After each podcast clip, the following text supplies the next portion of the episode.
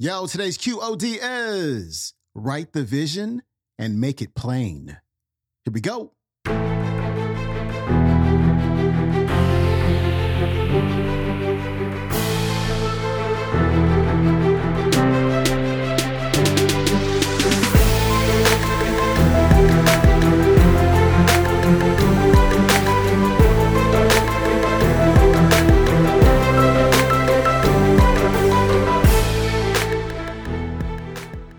To the Quote of the Day Show. I'm your host, Sean Croxton of SeanCroxton.com. We got Steve Harvey on the show today. And today, Steve is going to talk about how, you know, Michael Collier was on the show last Monday talking about your vision board.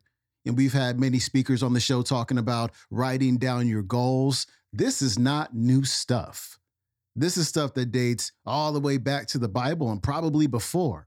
And so Steve is going to talk about that. And I think most importantly, he is going to point out that so often we try to accomplish our goals on a timeline. We're like, I got to get it done by this particular day. But goals don't really work that way. Steve Harvey's coming up. Nothing you want is going to happen in your timing. It almost never does. How many times have you wanted to have something to happen at a particular time and date and it didn't happen? You know how many times that's happened to you? It happens all the time. So everything you ask God for, it comes in a process. It's going to happen, especially if you write it down. That's, that's the secret.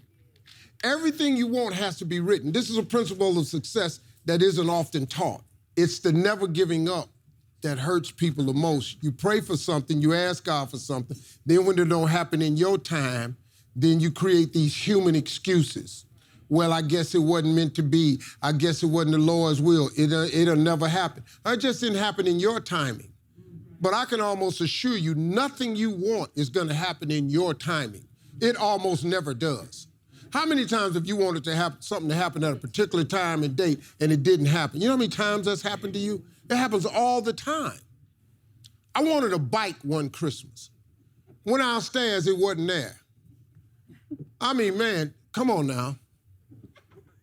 I was pissed at Santa Claus, my daddy. I was pissed at everybody.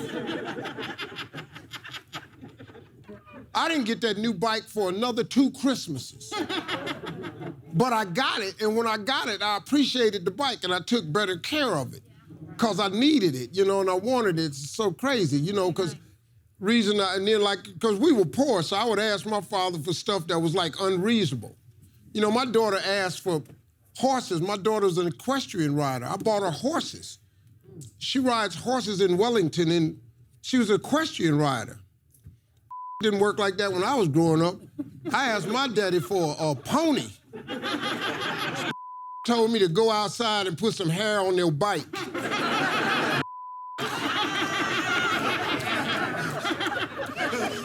so everything you ask God for, it comes in a process. It's going to happen, especially if you write it down. That's, that's the secret. Everything you want has to be written. This is a principle of success that isn't often taught. But it's in the Bible. There's a scripture that tells you that you must do this. is Habakkuk 2 and 2. Just go read it. Habakkuk 2 and 2 says, Write the vision and make it plain, so that he who reads it will run to it. And even though it tarry, tarry means take a long time, wait for it, for surely it will come at an appointed time. Everything you write on paper that God puts in your mind and your imagination, He puts it in your imagination because that's a sign of things to come. That's what He puts everything for you, He places it in your imagination. If you write it down and keep the faith, you'll get everything on that paper. I'm, I'm just, listen, this is not a magic trick. This ain't no theory of mine. This is how it works.